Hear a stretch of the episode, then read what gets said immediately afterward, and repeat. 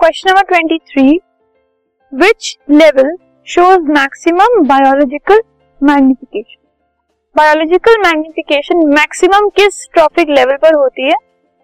तो जो top trophic level है फ़ूड चेन का, वहाँ पर मैक्सिमम कॉन्सेंट्रेशन ऑफ़ केमिकल्स जो है, वो प्रेजेंट होती है। जो कि स्टार्ट होता है फ़र्स्ट ट्रॉपिक लेवल से, जो कि प्राइमरी कंज्यूमर प्राइमरी प्रोड्यूसर्स है वहाँ से क्या होता है, जितने भी केमिकल्स अगर हम फर्टिलाइजर्स या इंसेक्टिसाइड उन स्प्रे करते हैं, वो फर्दर अक्यूमुलेट होते चले जाते हैं हर लेवल पर। और सबसे ज़्यादा कहाँ होते हैं? टॉप लेवल पर।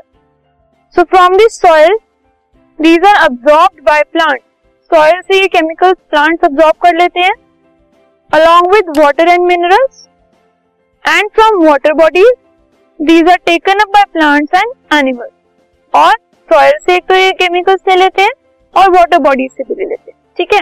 अब फर्दर जो भी एनिमल प्लांट के ऊपर फ़ीड करेगा, उसमें ये केमिकल्स थोड़े बढ़ जाएँगे।